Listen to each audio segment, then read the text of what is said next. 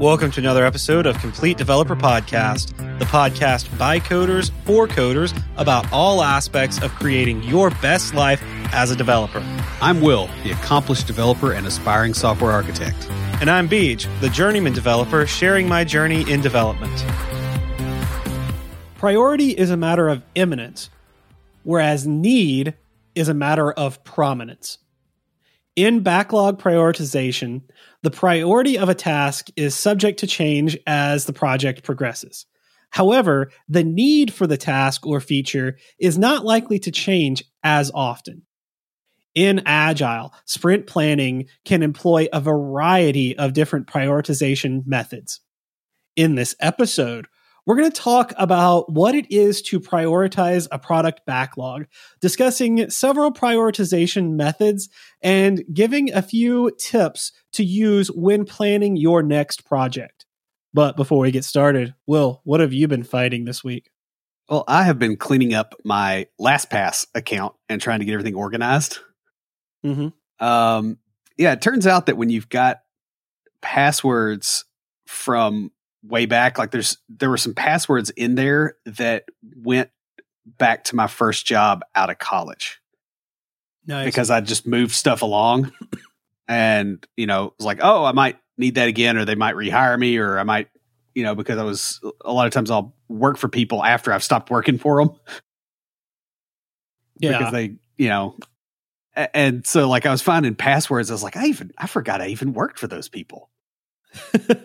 you know?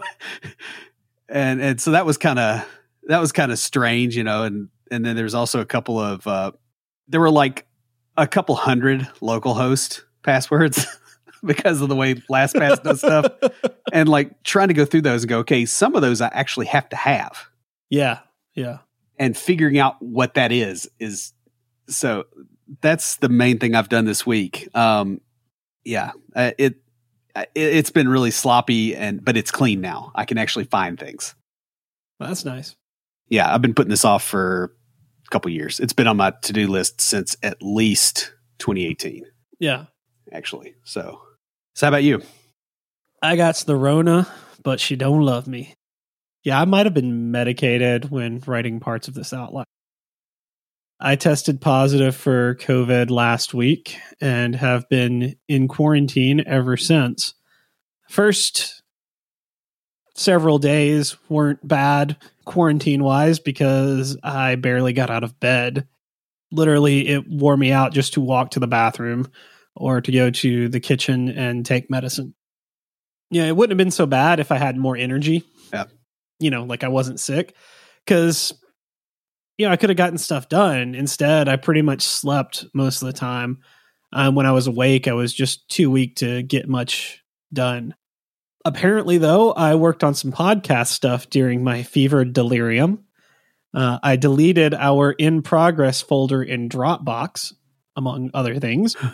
um, so, if y'all saw some weird stuff from us the last couple of weeks, it was all him yeah, I, I'm sorry. I have tried to catch it all, but you know, yeah, I was I was medicated trying to catch that too, so I might have missed something. Got some stuff that I've been fighting at work to finally play nice. So one of those rare times where a 30 minute meeting solved a problem. As opposed to creating one? Yeah. I, I was actually able to get on a call with the team supporting this third party software and get the information I needed to solve my issue. That led to solving a problem that's been vexing us for several years. Wow. Yeah, like I announced that in a meeting this morning and like director level people were excited, like woohooing in the meeting. Nice. Yeah, so that was that was really cool like when upper management is excited about something that that you were able to get done. So that was that was really nice. Um, honestly, other than that, uh, I've worked the last few days, uh, but I haven't been doing much this past week. I spent most of it sleeping um, or watching TV or reading because I just really didn't have the energy to do anything else. Like, I really wanted to do some cleaning. I still need to finish organizing my bookshelves. I just haven't had the energy to do anything. Like, I cooked food last night, and that was a big deal. Yeah, that's kind of how like we never got a positive test, but we kind of wondered if we had it because we were it. It felt like having mono. Yeah, there was nothing in the tank. I mean, like it's it's unusual for me to not code for two or three days in a row, and there were like five or six there in a row. Yeah, I, I totally get that. We got a, a couple of shout outs for Patreon. We have a, a returning patron, John. Welcome back. Uh, we're glad to have you back in the fold, guys. We we really understand. You know, everybody has their own situations, and you know, it helps us out a lot that uh, that you guys donate every month and stuff. But we also understand, hey, you know, we donate to to people and groups too, and so we understand sometimes you know you have to step away and come back. We're just glad to have you back, man. Thanks for coming back. Yeah. And we've also got a new patron. That's uh, Michael. Yep. So Michael, welcome. Uh, we're we're glad to have you have you here with us too. Guys, your product backlog is the list of tasks, features, or items for your team to complete on a particular project or product. This could be on a new application you are building, one in which you're actively improving and adding new features, or even a maintenance backlog of tickets that need to be completed. You may have one large backlog for the entire organization or multiple backlogs, one for each product you support or a building. However, your organization is set up, you will need to know what items to work on next from your list. Prioritization allows you to place items in a ranked order in your backlog so that you know which ones are the most important and which ones you need to do next. There are several different systems for prioritization from flat out ranking, you know, it's one, two, three, to placing items in categories to much more complex scoring systems. Choosing the right system for you and your team can be kind of daunting and you want to make sure that you get the best results so that you put your effort to the right tasks to suit your customers' needs. So, in this episode, we're going to start off with a discussion of prioritization and why you want to prioritize your backlog. Then we'll spend probably the bulk of our time looking at various prioritization techniques available for your team to implement. And lastly, we'll cover a few tips on how to improve your process when prioritizing your backlog. Lucas Casarez is a fee only certified financial planner. He owns and runs Level Up Financial Planning virtually out of Fort Collins, Colorado. And just like us, he focuses on helping you to not only establish a real plan, but also to be able to take action on your plan so that you can create the best life for yourself. Yeah. A lot of people may think they are too young, too new to the field, um, don't have enough money or investments, or that it's too expensive to use a financial planner. But Level Up has a very unique pricing model. And yeah, it is expensive, but the payoff is exponentially more than what you put into it. Yeah. And Lucas is a fiduciary for his clients. So when you're putting money in, you're you're actually buying good advice. You're not buying sales, essentially. Mm-hmm. So he's he's not there to sell you a product, but to help guide you toward a better financial situation. In other words, he's an advisor, not a salesperson. So guys, you can find some fun free resources and learn a lot more at levelupfinancialplanning.com. So let's talk about why you need to prioritize. To do that, we'll we'll start off with talking about what is prioritization. Yeah, that's probably a good idea. An ideal product backlog is a list of all the product related tasks that need to be completed.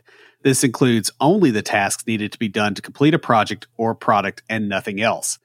And right there's the first thing that you're going to run into, right? Yeah. Because in the real world, product backlogs are rarely so well defined as to know exactly what needs to be done to complete a project. Project goals are going to shift. Other products may come on the market. The customer may want something not originally discussed. You may find bugs. You may find, I mean, like all kinds of stuff goes in there. It's not a list so much as it is a sliding frame of sorrow. yeah. Um, and if you're not careful, we we've had episodes in the past about scope creep, but there's there's a thing called backlog creep, and it's it's where like the the scope of the project overall creeps because the backlog is shifting Right. and not well maintained. These first two two points here under what is prioritizing, really what we're getting at is what your ideal is. What you want is a backlog that only has the things that you need to do in it in order of when you need to do them. Most people don't think that way. I, I would say almost everyone doesn't think that way. Um, there might be a few strange people out there who, um, you know, for some reason are slumming it as scrum masters and you know can organize like that And so you're basically this is a call for those people to email Beach. Um, not me, him. Uh, Just put his name in the email to uh, Neckbeards at Complete Developer Podcast. He'll open it. Won't be my problem. So yeah, you know, you, you want to prioritize and cut that bloat and focus on the important tasks. And this is harder than uh, it might seem at first blush. Like if you've if you've ever done a really complex project, this isn't going to be a surprise to you. But when you've done small stuff and you've had a little to do list, it's not so hard. But when that to do list has items on it that are five years old, that you don't know anybody at the company that knows anybody at the company that knew the person that wrote it, that's a whole nother thing. yeah um Notice how oddly specific my examples are. yeah i i knew uh will would have a lot of a lot of stuff to say about this good grief i have a lot of stuff to say about this and you know i haven't been in the industry half as long as he has so but yeah it's i i have seen even in my time i've worked on teams where the backlog was really well maintained yeah, mine is at work. Yeah. And then I've also been on teams where it wasn't. I was on one team where actually I think it was my first job. Yeah, it was the the first project I worked on at my first job outside of apprenticing with Will.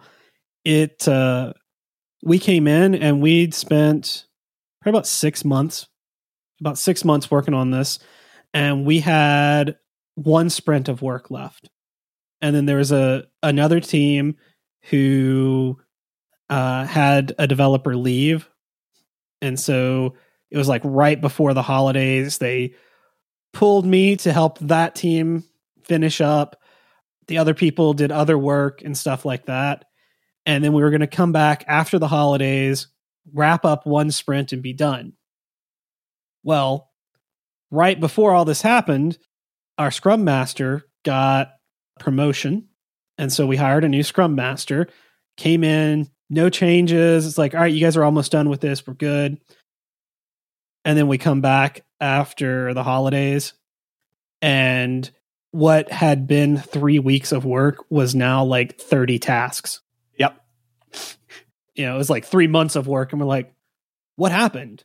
And we, like, the development team got like, I, I remember management saying something to us about it. We're like, uh, when we left, there were five tasks and now there's 30. What what happened? And it was because well, not so much prioritization, but the new scrum master came in and was learning about the project and found out that oh hey, there's all this stuff that you know, our product owner who worked in one specific area of it didn't know about and it was like oh hey they're using this and this and this and we need this and this. And it just kept getting built up which isn't a problem except that the person didn't say anything to the team. So we came back expecting one sprint and we're like we can't do this in one sprint and then management is mad at us because we We're we said behind that now. yeah and it's like none of this was on there before yeah. It's like you didn't cross the river, the river crossed you. you know? It's a totally different experience. You get drowned. it's called being drowned.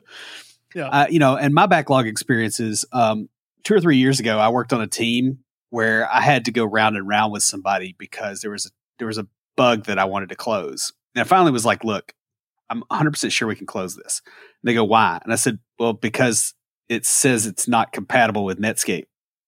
you, know? Eh, you know, it's it's like that. I don't know how this bug is still here. yeah. These things grow over time, and it's it's like it's like any to do list. Like if you're honest and you list out all the stuff that you've got to do every day, and you have a system that you keep it in, because I have this too. Mm-hmm. You'll have stuff in there that you haven't looked at in a year, and you're like, yeah, I probably should do that, but it's just you're never going to do it, and it just sits there taking up mental space and bytes, essentially. Yeah. On top of identifying and ranking core features of a product, you know, the things that you have to have to get it working. Uh, another thing that prioritization does is it helps to identify features that may not be necessary for basic functionality, but are ones desired by the customer. And this was what what we ran into on that that first project I ever worked on, where it was we had all the core features there, but most of it honestly most of it was report writing and stuff, but there was a lot of stuff like a lot of small things that the customer needed to do their job. Right. Like that were oh yeah, this is needed once a quarter or once a year that just weren't in the mindset of this is the basic functionality. And so those were a lot of the things that we had to do to get that up and running. So yeah, there's a lot of benefits to prioritizing. Prioritizing helps the team understand what is actually important to the client, and to have it in order means that when the client comes up with something else, you figure out where it goes instead of just stuffing it somewhere that you forget about it. If the client isn't involved, though, features that are not important or not needed may get built before ones that are critical to what the client's doing. Yeah, they almost certainly will and I've I've seen this happen too, where they were involved at the beginning, and then not as involved as they should have been. As a little bit on the development, you know, the the Scrum team not involving them, and on them not being available, sort of a little bit of both. But yeah, like and then what what ends up happening is you have an understanding of here's what the project like here's what we're building for them and then they get it and they're like, yeah, but it doesn't do these things that I need to do my job. Yeah. Um, and that's an awful feeling too, because usually there's a bill with that. Mm-hmm. Yeah. I remember I, uh, I went in, this might have been back when we were doing consulting. I can't remember exactly where, but I remember walking into a meeting and that was like my first time talking to the customer and I just said, "All right, I, I had some questions," and he was kind of being unsure about stuff. I guess because the previous developers or or whoever he had talked to had sort of been that, uh, you know, that that know it all developer type is like, this is I shouldn't be in this kind of a meeting. It's not really a type. It's there's it's an array of instances. Uh, yeah. anyway, no, I just I went in. I was like, look, I I need this information because what I'm doing here, my goal is to make your job easier. This this software, this thing that we're building is designed to make your job easier. If it's not going to make your job easier, then it's not functioning right and we're not building the right thing. So this is the information I need to find out if we're even going the right direction. And like it was funny because you just saw the like in his eyes the hey, they're they're actually like wanting my input and like on my side on this. And it's just like this whole change in demeanor. The meeting completely changed when when that happened. Yeah, I think that's something a lot of developers don't really get is how we are perceived when we show up. Yeah. And prioritization will help with that because now the people have enough time to communicate with you to actually understand where you're coming from and vice versa. Prioritized backlogs also allow the team to manage dependencies so that they're built in order and remove obstacles before they impede work. Um, I actually had a problem with this fairly recently where three different teams the same day decided that they needed to build a service to do the same thing.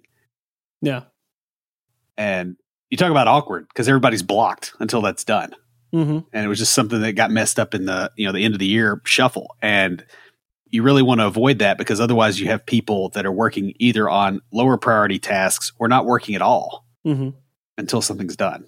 Time is also saved in your planning meetings, especially if you're doing Scrum and doing, uh, you have tons of meetings because your next sprint is based on the top priorities, you know, or it could potentially be filling in space based on capacity. So, like, if your top priorities are all large items, you might be able to take on two large items and then you go down some to find a medium or a small sized item to fill in the the extra space there. But yeah, you save a lot of time because when your backlog is prioritized, you know already what's coming up, what you need to be working on next. Yeah, it's also really handy when you have a developer that leaves suddenly, Yeah. or you know, like you didn't know that they were leaving because your boss's boss fired them because he was having a bad day, and you've got to rework the backlog now and try to stay productive. If that stuff isn't sorted, that just costs you hours and hours of time. Yeah. Been there, done that more than once. It's also really handy to know what stories are coming next. So, like if there's extra capacity in the sprint, you can kind of tell which stories might be good to pull in. More likely, though, you're going to run into a case where someone gets sick. I mean, I was out for three days uh, the other last week, um, or someone like Will said gets fired randomly, and so you know how to reduce your capacity. So knowing the importance of each story means you know which ones you can remove from a sprint when your capacity is reduced. So finally, under kind of why prioritize, a few pitfalls. So before we get into the techniques, we want to go over a few of the things to avoid when you're prioritizing. Yeah. And so the first one is prioritization methods that don't make sense to the team. So if you don't have a specific method, it can lead to the product owner or scrum master assigning priority based on whim or based on what they think is important. Or uh, my favorite is always, I got a call about this this morning. So everything else is lower priority. Yeah. And then tomorrow morning, they get a different call.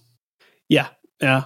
That reminds me of this was back when I was in junior high, I think. We did Bible Bowl with church. And it was before I was the team captain. And the the girl who was team captain, she uh it was basically your group goes into a classroom and you take a test together. It was Right. weird way of doing a Bible bowl. But anyway, and so she was the one who wrote, well, read the question, team discusses it, write down the answer the team agrees on. If she thought the team was wrong, she would just write down what it, the answer she thought was right. Yeah. And that that's what that reminds me of. I remember when I took over, my attitude was if y'all don't believe me, I'll show you how wrong you are by writing down the wrong answer. Yeah. By letting you were Like- writing down your answer. Your answer. That's yeah. Yeah. and you know what's funny is when the group didn't agree with me, most of the time they were right. It's funny how that works. Yeah, I know, I know, you know. It's you know. Anyway.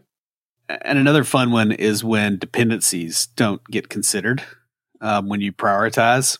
So, like you have a high priority task that depends on a lower priority task that isn't built yet. And you know, this can happen when there is a project manager who doesn't understand what the developers are doing or you know how the pieces fit together. You know, my favorite is as well. I can manage a development team. Okay, when's the last time you wrote code? They'll either say never or well, I did stuff on a Vax in 1986. Yeah. Like, dude, that doesn't count. The best project managers I have worked with have been the ones who will get with the development team and just be like, "Hey, so here's what I'm thinking. What's your thoughts on this?" Or, you know, like works really uh, like the project manager I'm working with now is great because like he doesn't make any decisions or anything like that without consulting the whole team. Right. And those are those are the best. They don't necessarily have to be a coder first. It helps because it makes it easier to explain, but it's not absolutely necessary. It also means that they tend to have more inherently decent decisions based off of what's, you know, going on. They know that, you know, you can't use an enterprise service bus if you don't have one and that's a, you know a lower priority task, and this thing needs it for scaling or whatever. The, another one, and we've kind of hit on this, so we'll go briefly, but uh, customers are not involved at all in the prioritization process. You know, this leads to kind of an internal only view of the project so that the actual users aren't involved in what's being created. Yeah, I've noticed that a lot when you're um, doing something external for a government entity and you got people that have never worked in a government environment writing the code. And so they have perceptions of how things get done that are, you know, trivially provable to be inaccurate and they don't know. Um, another thing that can be a problem is when there are too many items in the backlog that are of low priority. Um, a lot of times these slip through the cracks and the product owner just doesn't know how they even made it into the backlog, but they're afraid to, to delete it. And this has happened a lot. This actually happens with my personal backlog too, right? Like you go looking for stuff and you're like, ah, I've got all this stuff I got to do. That's definitely probably one of the worst challenges for teams. Honestly, I, I, feel like development teams probably don't need to have the backlog completely visible to them for this reason. Yeah, that's true. All right. So, guys, now we're going to get into some prioritization techniques. And we have a, a handful of these, and they're you know they're they're pretty different some of them are kind of similar and so we'll we'll talk about each one uh, the first one is stack ranking. Yeah and that's basically each item in the backlog is placed in a ranked order you know first second third fourth 527th and when you select a task to complete you start at the first one and you work your way down. Yeah. This works well with like a kanban yeah. kind of approach where it's just like, here's the ordered list of tasks. You just grab the next one and go down. Or I guess the next one you can do because, you know, if it's a CSS task, Will might want to skip that one and move to the next one. Yeah, if, if it's a CSS task, Will's moving the card. Changing the audit trail. yeah. Just going to go ahead and say. yeah. Uh, items can be prioritized in relation to other items in the backlog. And this helps to reduce confusion because, uh, especially, you know, we were talking about dependencies earlier. Well, with this, you can make sure that your things that depend on others, the the dependencies are in order so that you're building them in such a way that you're not going to build something and have it depend on something that hasn't been built yet. Yeah. And this works better for smaller projects or backlogs or subsets of a larger backlog. It gets really cumbersome when you have a big backlog. Um, it's also got another interesting problem too, because you're basically saying your prioritization, you're taking that down to a single variable when it's probably multivariate. Yeah. Yeah. The thing about that though is the absolute value assessment means that there's only one top item in the backlog and that completely removes the chance for everything being high priority. Yeah. Uh, I used to be optimistic like you before I took a uh, stack ranked backlog in the knee. Stack ranking can also cause troubles when you are dealing with dependencies between tasks because you have to know the dependencies upfront and build the tasks in a particular order. It's also a lot of fun when they're interdependent and they're poorly broken down. mm-hmm. Yeah. Those are my so, favorite. I mean, it can help with those dependencies because, you know, you can put, if you do it right, you can put them in order so that it, it doesn't cause problems. But figuring out that order, you it's almost got to be a little bit of a waterfall just to understand what all is coming. Yeah. And it's it gets tricky a lot faster than you think. Yeah. Now the next one is the ICE scoring method. Uh, ICE was created by Sean Ellis as a way to prioritize growth experiments. However, it's come to be a popular method of prioritization for any project. Yeah. So ICE is an acronym that stands for impact, confidence, and ease. Each one gets its own numeric score uh, compared to other items in the backlog. Impact asks the question of how impactful the feature will be in the overall application or project. Now, what what that's asking is like how big of an impact is this feature going to have? Like how how far is it going to move the needle? How much money is it going to make? You know, is this something that we can sell as an extra? Is this something that you know we have to have for the product to even work at all? Yeah, or is it a gold plating, you know, done by developers or marketing or some other department that doesn't do anything for us? Mm-hmm. Confidence asks how confident are we that the feature will prove that hypothesis? Or in software development, how confident are we that the feature will solve the problem that needs to be solved? So you might say, okay, this will solve the problem. And half of your dev team goes, no, it won't. Now remember this this comes from growth experiments. So we're looking at, you know, scientific method, confidence in your hypothesis here. But the idea here is like how confident are you that this is going to actually solve the problem we're setting out to solve, or this is actually going to provide the functionality that it says it's going to provide. And then uh, the last one, ease, asks how easily it is it to move from initial development to launching the feature. Like, you know, how easy is this going to be to build? Like, is this something that's going to take one developer half an hour to throw together a script and boom, it's done? Or is this going to take you know, a team of Google engineers 10 years. Yeah. Or, you know, you could also use the inverse rule for that, right? And say, how important do you, do you th- does Elon Musk think this is? Because if he thinks it's important, you probably don't need to be touching that in your dev team. Just no. throw that out there. Yeah, the three scores are then multiplied together to form the total ICE score.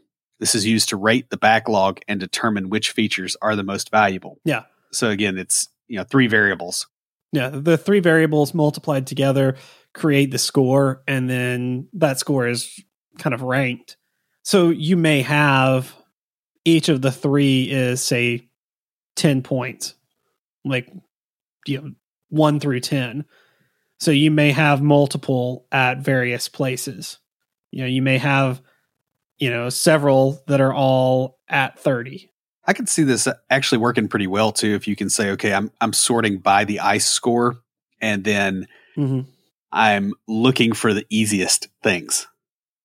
Yeah. Or I'm looking for the things I'm most confident, you know, because of the state of your team or the state of the business or whatever. I can see that working pretty well. Mm-hmm. And it's also doable by a SQL query, which is helpful. Um, true. Yeah. All right. So the next one is what got this entire thing started. It was actually the card on our Kanban board was the was this. And as I started researching it, I was like, oh, that might be half an episode. It's not really enough material there for a full episode. And as I started developing the idea more, it became a hey, let's look at just backlog prioritization in general and that is the Moscow technique. So there's a data scientist named Dai Clegg who created the Moscow method of prioritizing tasks based on his work in agile software development. It's an acronym for four criteria for prioritization must have, should have, could have, and won't have. Yes, and this has nothing to do with Russia, by the way. Right.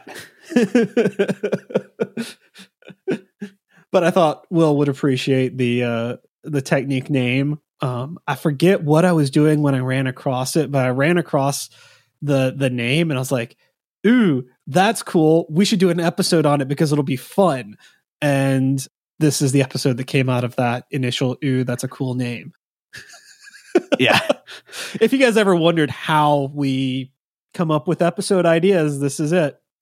Yeah. So, well, there'll be more material to help them with that later as well. But yeah must have criteria are the features and items that your project must have in order to function. Not having one of these items is going to delay deployment of the application. These are your non-negotiable things like the there's not a workaround. Like you have to have these. You can't code around it, you can't hack around it, you can't like fake it. You have to have it. Like PCI compliance if you're doing credit card processing in the US. Yes. Or what I put in here is Will wishes more dev shops put dark mode in the must have criteria. Yeah, I would say it should have. um, but it, I mean, it is an accessibility thing. Like it, Yeah. there's some legit, you know, it's not Yeah, an I- accessibility thing for me. It's a very strong personal preference. I know. I'm. love to be a I'm jerk it's a joke yeah. based on how much you you you want that. Should have criteria are important to the functioning of the application, but are not absolutely essential or absolutely vital for its functionality.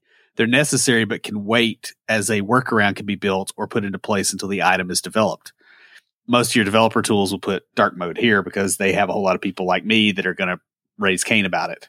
Yeah. Um, But for a lot of them, there's workarounds right. for it. Like you know, you can have dark Use mode in your browser. That Yeah. yeah, use you use different environment, like stuff like that. There's there's workarounds for that. So the should have criteria. These are the things that they they may not be in your very first release, but they're going to be in like version 1.1 or something. Yeah. This would be like mobile friendly was about 2013, 2014 Yeah. before desktop compatible switched places with it. it's true. It's very Yeah. true. could have criteria are the items that are not essential nor important. Uh, these are desired features that are not critical to the application's functionality. BJ again says, hey, other apps put dark mode here, like SQL freaking server management Yeah. studio, which I don't open anymore because of that. But uh, Yeah, these are these are the features that you know it'd be nice to have. It'd be like, you know, hey, it'd be really cool if we could do that. But you know, uh, like if I could might be like, cleanly clear the terminal in VS Code. yeah, stuff like that. Yeah.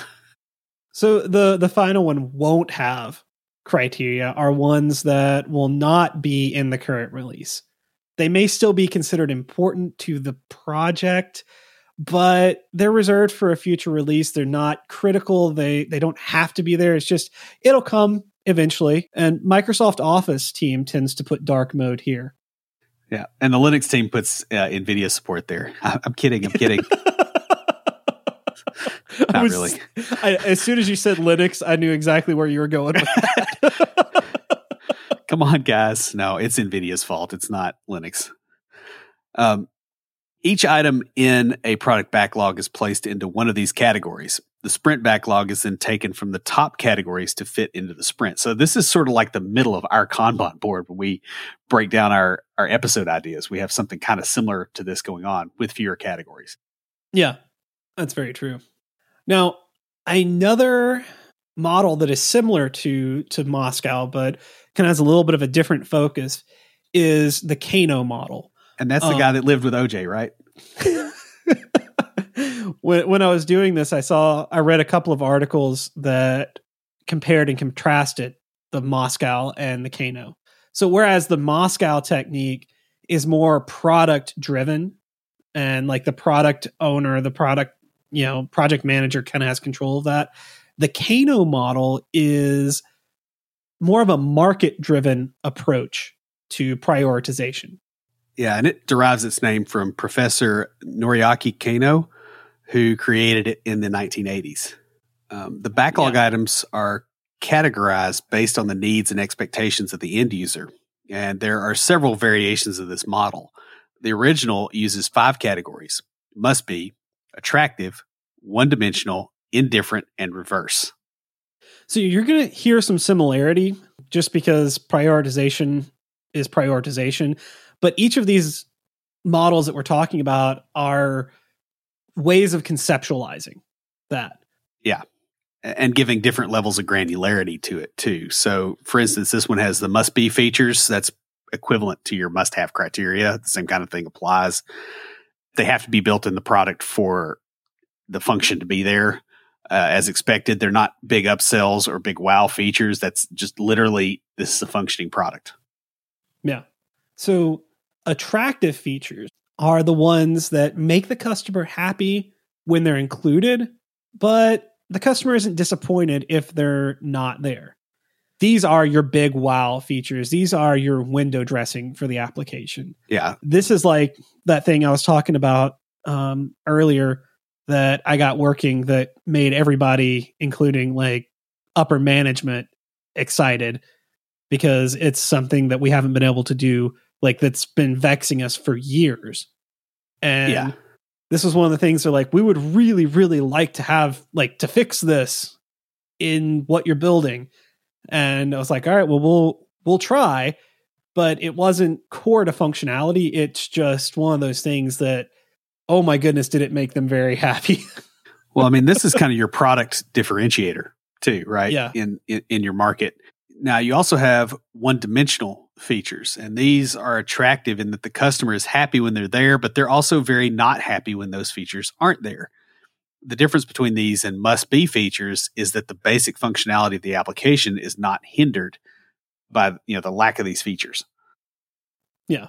So I mean, I would put dark mode here for Will.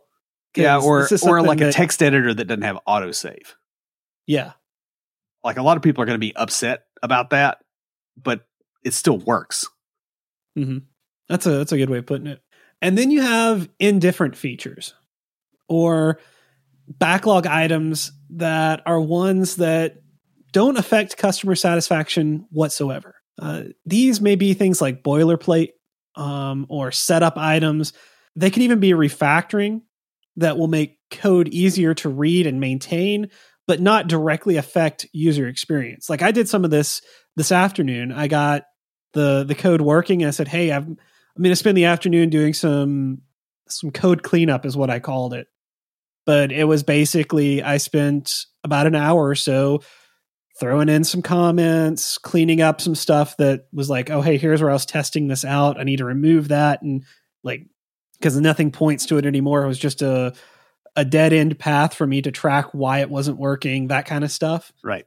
you know just cleaning that sort of thing up the the customer they don't care but they also understand because our customer thankfully is a developer well a former developer who understands hey you know this is going to make it easier for them to maintain in the future when i want to add stuff to it Yeah. And the final one is the reverse features. These make the customer unhappy when they're there and happy when they're not there. And this one's also kind of interesting because it's not the same across all customers.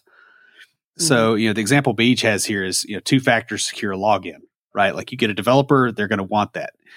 You get a guy that's using your tool to manage his wheat field.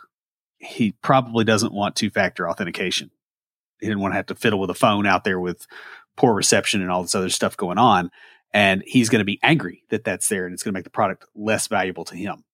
So you do have to know your customer on these.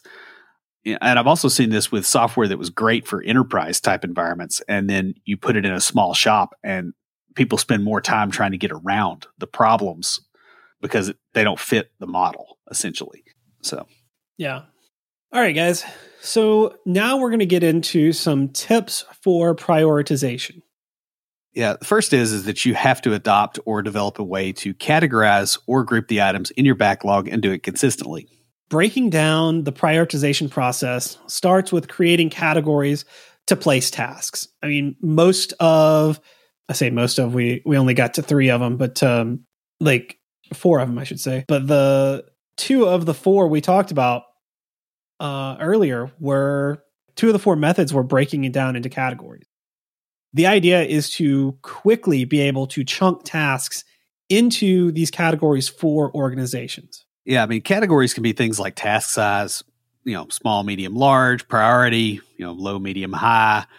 Try not to have both of those mediums on the same because then people will be confused. Well, actually, if if Will had read the words correctly, it's high, second level, and low. I know, but I ad lib. You know this. I, I I know, but there's a reason that second level is important. That word is Yeah. there. I mean, uh, that's why I brought it up.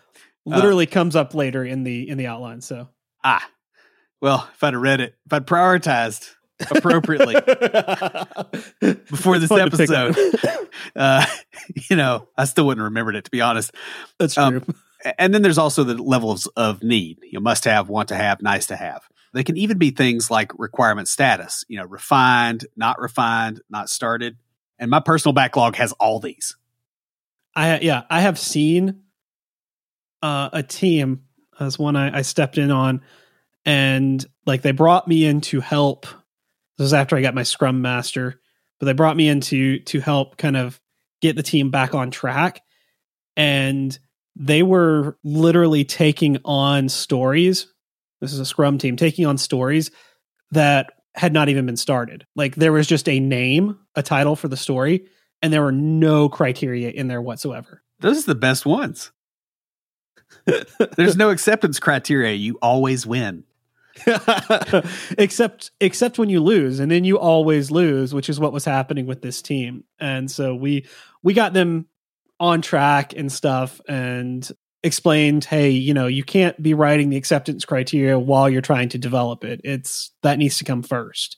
Like there's a process here and got them working and like they they went from being the like least performing team to one of the best performing teams in a matter of two sprints just with that one thing. Yeah, it's it's funny how a little bit of discipline here will pay off. You know, your tasks can also fit into multiple categories, which makes this uh, interesting and complex in some ways. Uh, you're you're going to have high priority tasks of all sizes and stages of refinement. However, if you're going to have a low priority must have task, you probably need to consider that it's either high priority or it isn't a must have. Yeah. And that that also depends on how your priority is being set because uh, like we said at the beginning of the episode, priority changes.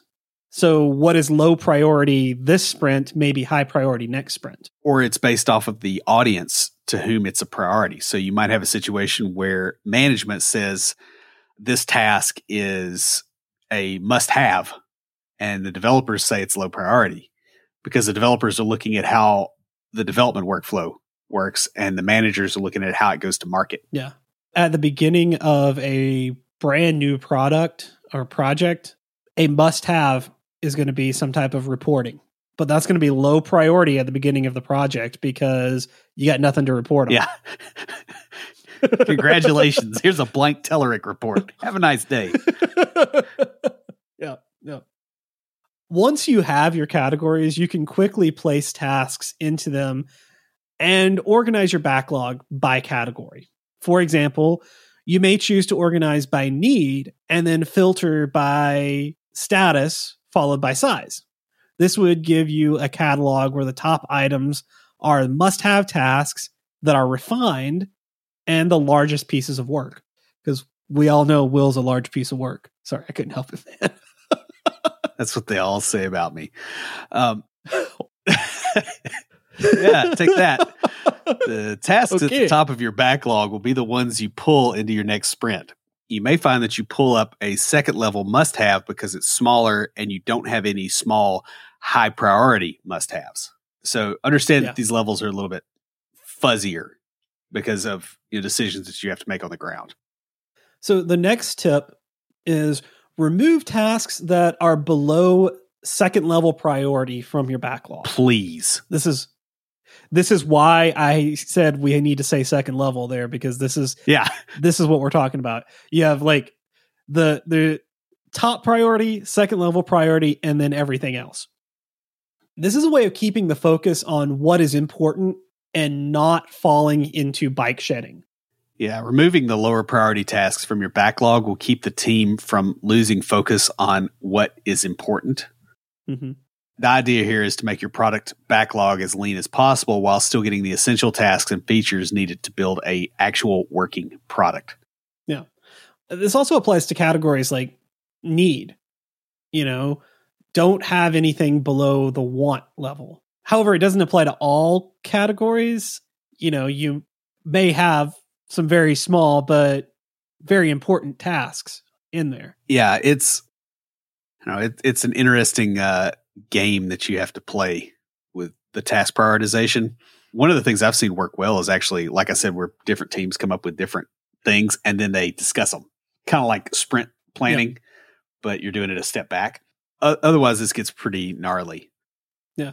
Now, for the lower priority tasks or needs, build a secondary backlog or just a list of ideas. You know, this may be feature requests that aren't essential to the initial product or placeholders for ideas that come up are for future releases. You don't want to throw away ideas because they're not the most essential or most important right now. They may be, you know, you you may have the next million dollar idea just waiting to be developed. It's just not a priority on the project you're working on right now. Yeah, or you may not have just let it cook long enough, honestly. Um, on Yeah. the same note, ideas that come up during brainstorming sessions should not be tossed away just because they don't relate to the current project. Keep track of ideas that you have working on this project for your next one. That's what we do with the podcast, by the way. Like the reason we have what a six year backlog or seven year, I forget. That's about six and a half right now. Yeah. Yeah, well, and I've I still have to fill some in too. Um, I've never gotten back around to it, but I mean, we could literally not come up with another idea for years and still have content. Um, and it's because we don't throw things away; we put them on the backlog, and we find that they tend to ferment and they make better ideas, even if they were crap when we threw them in there. Next, develop or adopt a system for allocating resources to each item in the backlog. Yeah, each task should have an estimate on how much work it will take to complete. Uh, this could be an altered Fibonacci sequence, kind of like in Scrum, or just directly assigning the number of hours it will take a developer to accomplish this task.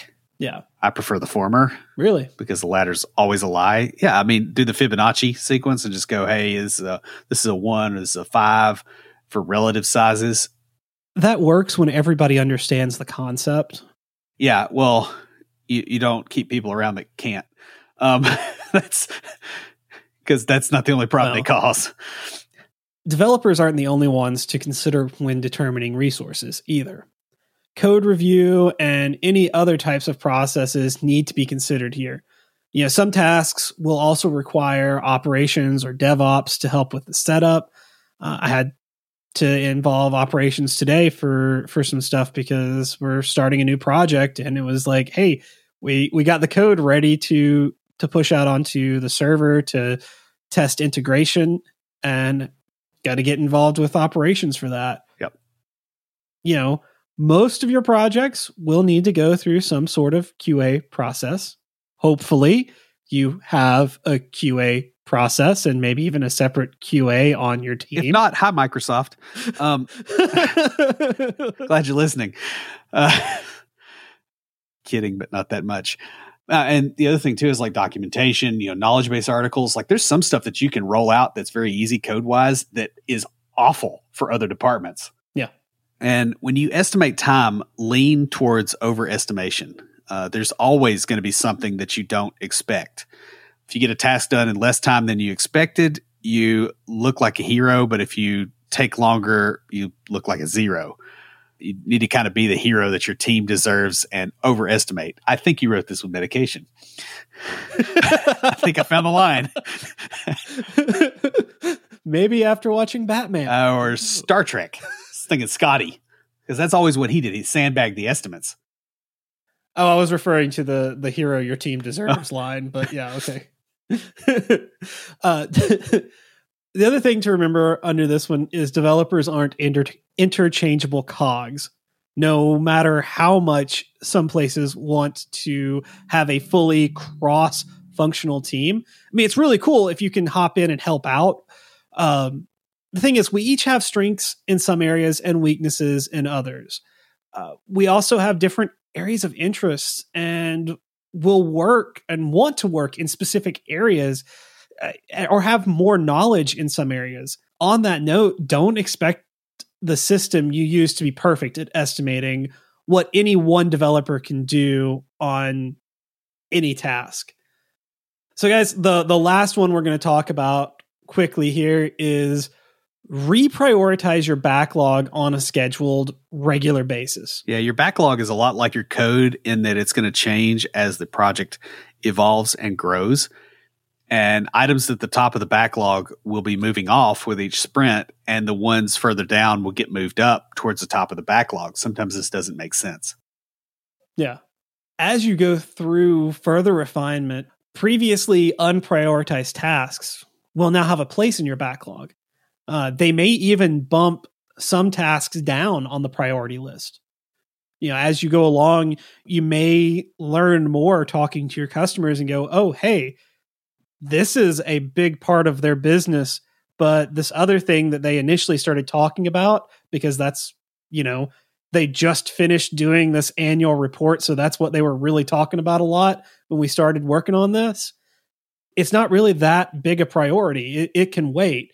The thing they do once a month needs to be out there first and so you'll that will come up as you go along. Yeah and another uh, useful thing too is to try to keep the top section of the backlog fairly stable as far as what's expected there. It's it shouldn't be changing much from being refined. Right? Like if it's getting close to being pulled into a sprint, like you should be done fleshing this out. Either that either you finish fleshing it out or you move it down. Because you don't want a team to take a half-baked idea and implement it. That does not go well. Sometimes though you get emerging needs that require a task to be placed at the top and it may not be completely figured out. But that should be the exception, not the rule. This includes occasionally reviewing and reordering the low priority list. So, if you remember where we talked about removing anything below second level priority a few points back, you still need to go back and review this occasionally. Not every time you review your backlog, not every time you you prioritize, but you know, maybe once every 3 or 4 sprints, go back and look at that and go, hey, the, these are actually things that we need to pull in.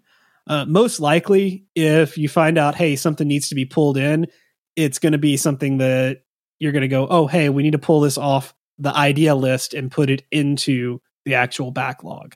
So, guys, planning, refinement, and prioritization are not the most fun parts of being a developer, let's be honest. However, they are crucial to being an effective one when it comes to working on larger projects for customers other than ourselves. When a backlog is well prioritized, it is easy to step into a team and know what needs to be done next, as well as where the project is headed. Understanding the process behind prioritization of a backlog gives insights into the working of product owners and stakeholders. And by knowing what they value, you as a developer can influence them to get the tasks that are important to you moved up in priority. Well, that's pretty much all we got before we close everything out. Will, what do you have for us this week for tricks of the trade? Well, it's just something I observed watching interactions on Facebook because, you know, everybody likes to watch a burning dumpster fire every once in a while. And I saw somebody calling out another person for basically for hypocrisy right? And and I know the I know both people involved in the situation, and the person being called out is a sociopath, just straight up. And it was it was amusing because the person calling them out didn't realize that that person doesn't actually care about it. There's a completely different thing there. Like it makes them happy when they get called out as a hypocrite. And I just want to throw out here the idea that just because something is valuable to you and it's you know it's like a core thing of i don't want to be a hypocrite. I would feel awful if i was called out publicly for being a hypocrite. That doesn't necessarily follow that somebody else is going to have the same approach to life. In fact they may have a reaction to it that makes the problem worse because now they know you're kind of on your back foot not knowing what to do. So just be aware of that. I mean this kind of fits in a little bit with the project management thing because most of this stuff if you're digging through a backlog by yourself you tend to project yourself onto the other people involved on your team, and they may not have the same incentive structure or the same priorities or anything else. Um, so that's just something to keep in mind. And I just thought that was kind of an interesting uh, thing to watch. It's also quite a bit of Schadenfreude, but that's neither here nor there. Pretty much wraps it up. If you have a question or comment, please email us at neckbeards at completedeveloperpodcast.com. Our theme music is an excerpt from Stand By for Titanfall by Pure Bells, available on SoundCloud and licensed through Creative Commons. The intro music for IoTs is Hillbilly Hip Hop by Jason Belcher. For references, show notes, and to sign up for weekly emails with extra tips and insights, be sure to check out the website at CompleteDeveloperPodcast.com. You can also follow us on Twitter at CompleteDevPod and like our page on Facebook to keep up with news about the show. Catch us each week as we broadcast live, talking about what's going on in the tech world and answering listener questions. Learn more about all of our shows and groups by going to CompleteDeveloperNetwork.com, where you'll find links to Junior Developer Toolbox, Developer Launchpad, and our other communities. Thanks for listening. See you next time.